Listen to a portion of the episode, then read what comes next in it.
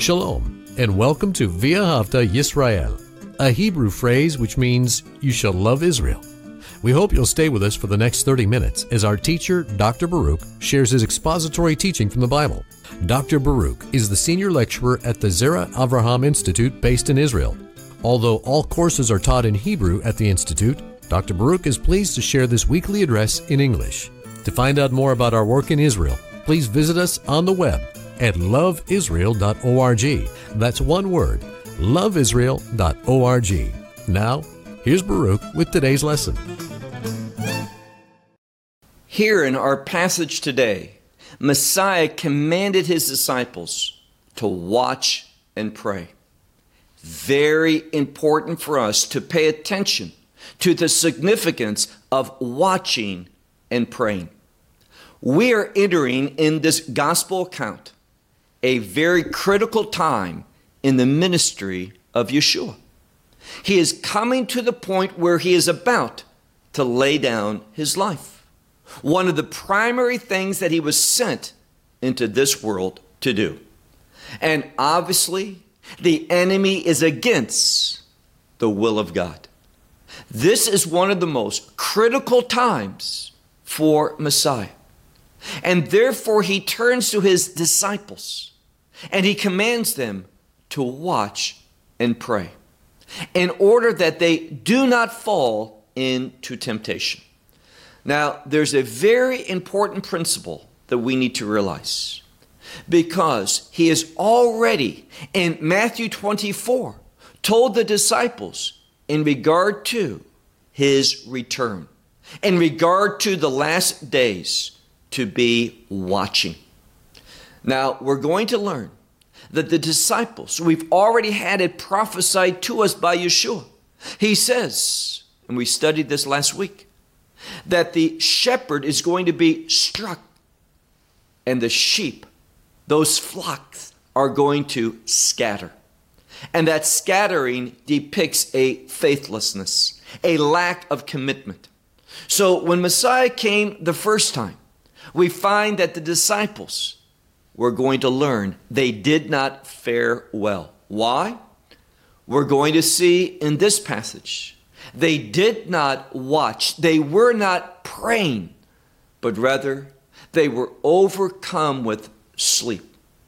In other words, their flesh got the better of them.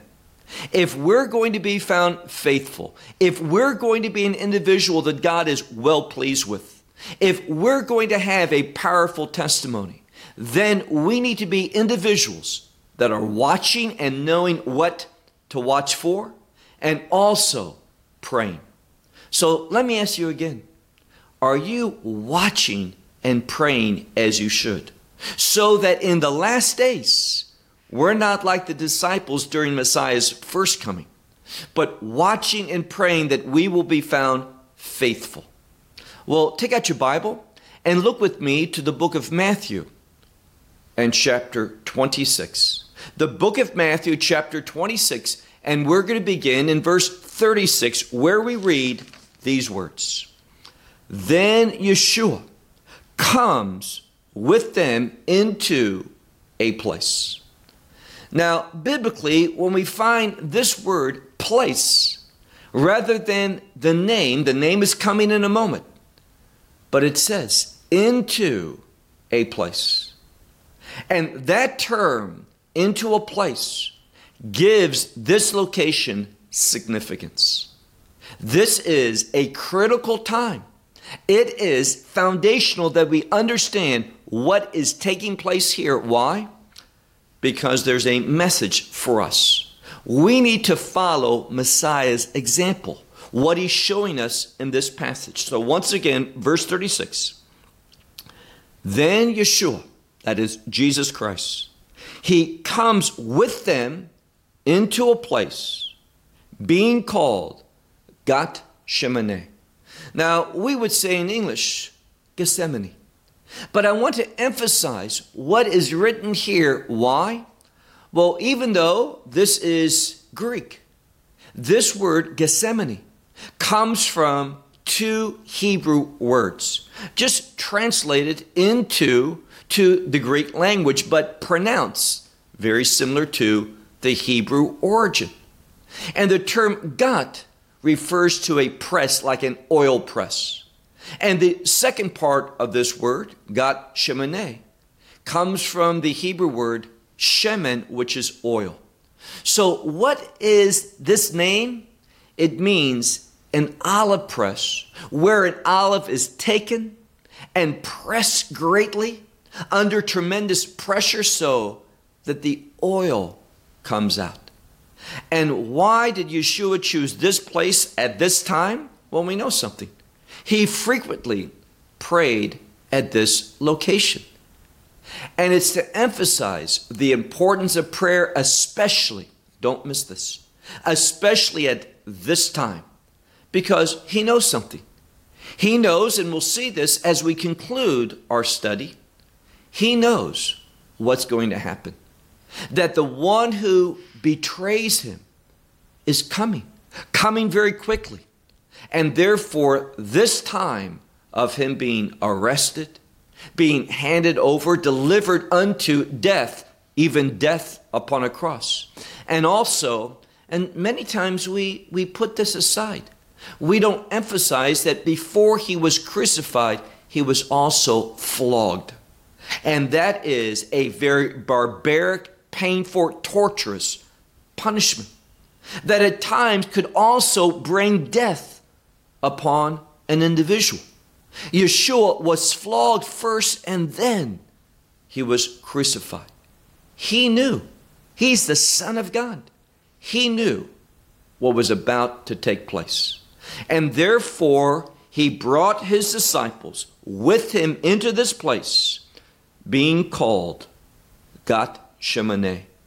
And he says to the disciples, Sit here until which I go further to pray there. So, once again, the emphasis is prayer. And we read on, look now to verse 37. And having taken Peter and the two sons of Zebedee, he began to be grieved and to be troubled. Now, I want to emphasize a very important theological fact. We know that Messiah is the Son of God, He is divine. But He came into this world. And we speak about His incarnation. That is, that God became flesh. And that fact tells us not only is He fully God, but he's also fully man. The theologians speak about this, this hypostatic union between his humanity and his divinity. And when we study the scripture, oftentimes, when it deals with Messiah, we should ask the question what is the gospel writer emphasizing? Messiah's humanity or his divinity? And here, what is being emphasized to the reader? is his humanity. Learn another important biblical truth. When his humanity is being emphasized in a passage, it's usually that this passage is an example for us. He's showing us at these critical times in our life when we are full of, of stress, feeling pressure because we're still in this body the way to handle that, the way to overcome that, and walk faithfully, submit, obey to the things of God is through prayer. So he takes these three disciples, Peter and the sons of Zebedee, and he begins to be in grief and trouble. And he says, now look at verse 38. Then he says to them, my soul, my soul is greatly grieved unto death. Now, there is a slight change here because he said earlier that he is grieved and troubled. But now he says, My soul, and I translated it greatly grieved. It's the same word that appeared in the previous verse for being sad, being full of grief. but there's a change. There's a prefix attached to it. The, the Greek preposition peri. And peri means either concerning or around. And most scholars see this as a preposition that is saying that he is fully encompassed. There's grief all around him, even unto the point of death. This term death shows how critical this time is. Is he going to submit or is he not? Now, obviously, he's the Son of God. He always obeyed God, his Father. But don't make the false assumption that it's easy. He also lived in a human body, being fully man. And it was not just a, a play, a staging that this was hard. This was difficult, extremely difficult. And his example to you and to me is that when we enter into these spiritual difficulties, we need to pray. So he says here, My soul is greatly grieved unto death. Remain here also and watch with me. Now, I want to emphasize what he just says. He says, Watch with me. This term watching means to take heed. It has to do with being perceptive and understanding the prophetic realities of, of the time. Being able to discern things prophetically, understanding what God is up to, what God is going to bring about, and responding to that faithfully, responding to that obediently. And I made mention to you we find in the previous chapter, chapter, actually, chapter 24, where Messiah says concerning the last days, he uses that same phrase, watch. We need to be, if we're going to be found faithful, we need to be watching, having prophetic discernment, understanding the times and how God prophetically, it is revealed to us how he's going to respond in the midst of these critical, significant times. That's what he's saying. Now, we're going to learn, in fact, Messiah prophesied this last week in our study, that the shepherd is going to be struck and the flock is going to scatter. And that scattering shows disobedience, faithlessness, that they were not watching, they didn't have prophetic insight, and they were not praying properly and they failed. When Messiah came the first time, the disciples were not found faithful. The question is this In the last days, we've already talked about going back to Matthew 24. We've already saw that there's coming a time of persecution in the last days, the most intense time of persecution. And the question is, are we going to be in that time demonstrating faith, being obedient, giving a powerful testimony, or are we not going to watch? So he says here in the verse 38, watch with me. Verse 39. And he proceeded further, he went forward a little bit. He fell upon his face, praying and saying, My Father if it is possible, let pass from me this cup. Now, the cup that he's speaking about is indeed an idiom for what he is about to suffer being flogged, being humiliated by the Sanhedrin, mocked, shamed, being turned over to the Romans, and ultimately being flogged, a most intense punishment. And secondly, crucifixion. He knows what he's about to go through. He knows the time of the most intense suffering that one can go through both physically, don't miss this, and also spiritually, is about to happen to him. In a few hours, it's all going to begin. And therefore, he says in this passage, My Father, if it is possible, let pass from me this cup. However, not as I will, but as you. That's literally what it says. But not as I will, but as you. Now, Messiah, it's clear when he says, Let this cup pass from me. It's to tell us no one in their right mind likes to suffer. No one wants to experience a death by crucifixion, but it's his Father's will. And he says, if there's any other way that your purposes, your salvation, your grace can be made forth, let it be that other way. And the answer is the theological message to us is there's no other way. That has significant implications. Why?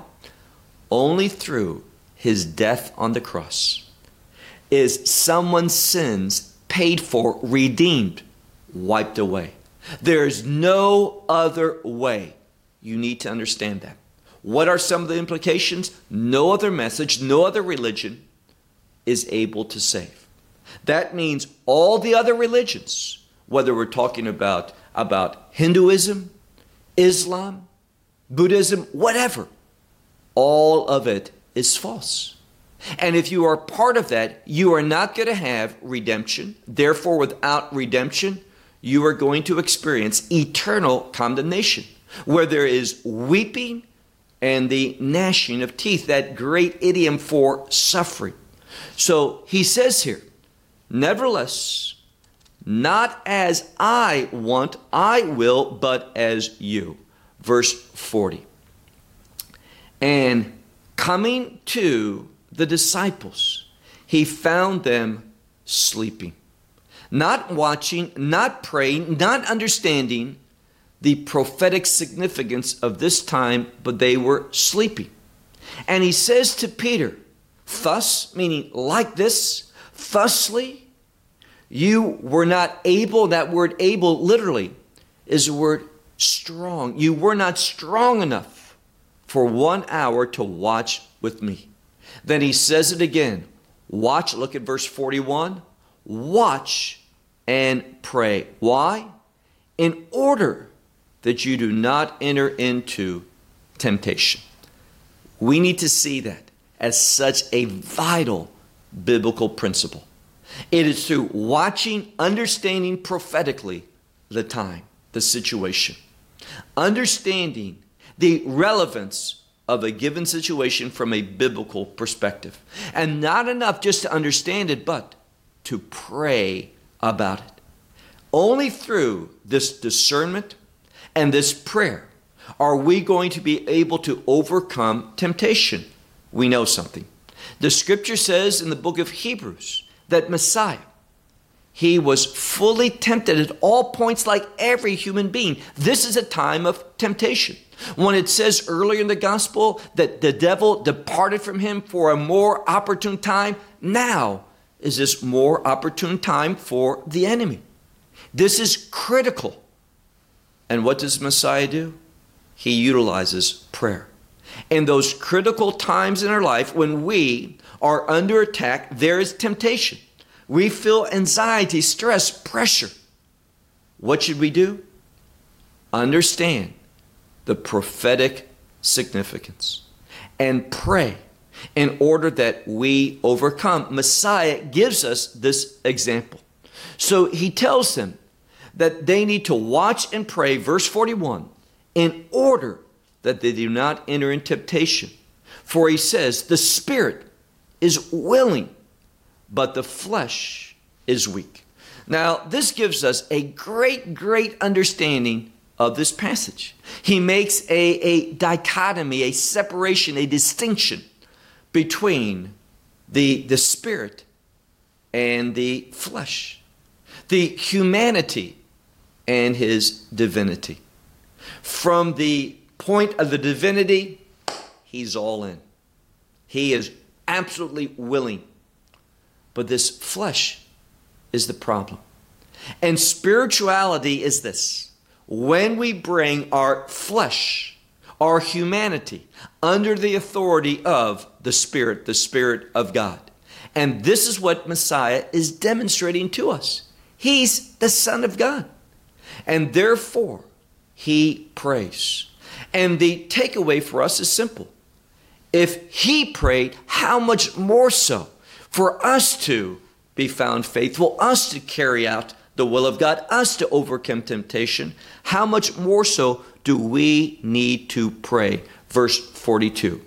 Again, a second time, he went away, he prayed, saying, My Father, if it's not possible, this, meaning his crucifixion, if it's not possible for this, this cup to pass away from me, he says, if not, et this cup.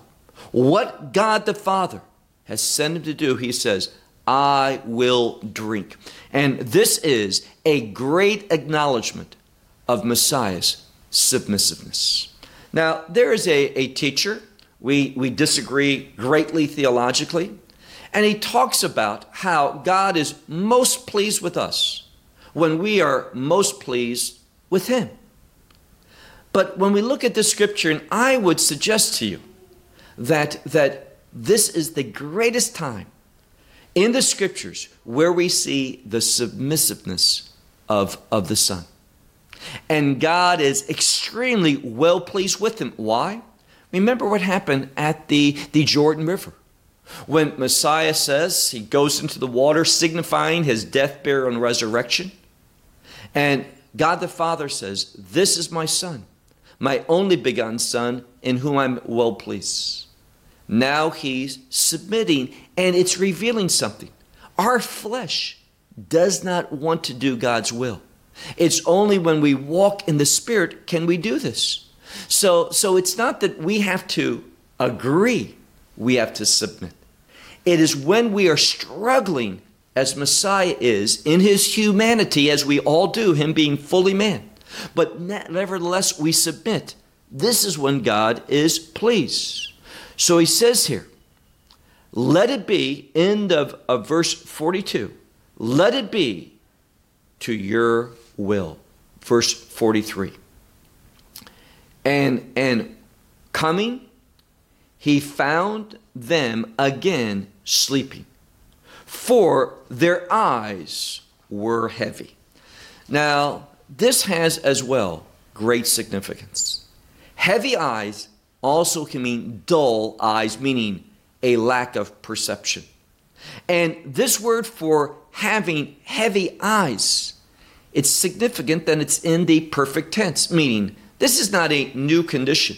This is something that, that plagued them previously, it plagues them now, and it will continue into the future, at least for a certain amount of time. And we know that the disciples, after his death, did not behave faithfully. They, they were puzzled by the empty tomb. And we need to realize that we need to have not heavy eyes, but that we need to have proper perception. So their eyes were heavy, were, were dull. Verse 44. And leaving them, he went away again. He prayed a third time, the same word he said. Verse 45. Then he comes to his disciples and he says, Sleep and this next term means basically you're at the end, it's over. And also you're resting. So the time for resting and sleeping is over. Why? Middle part of verse 45 Behold, the hour has come or is near, drawing near, that the Son of Man, so important, Son of Man, why? That Son of Man means the servant of humanity, the one who's going to purchase an inheritance for us.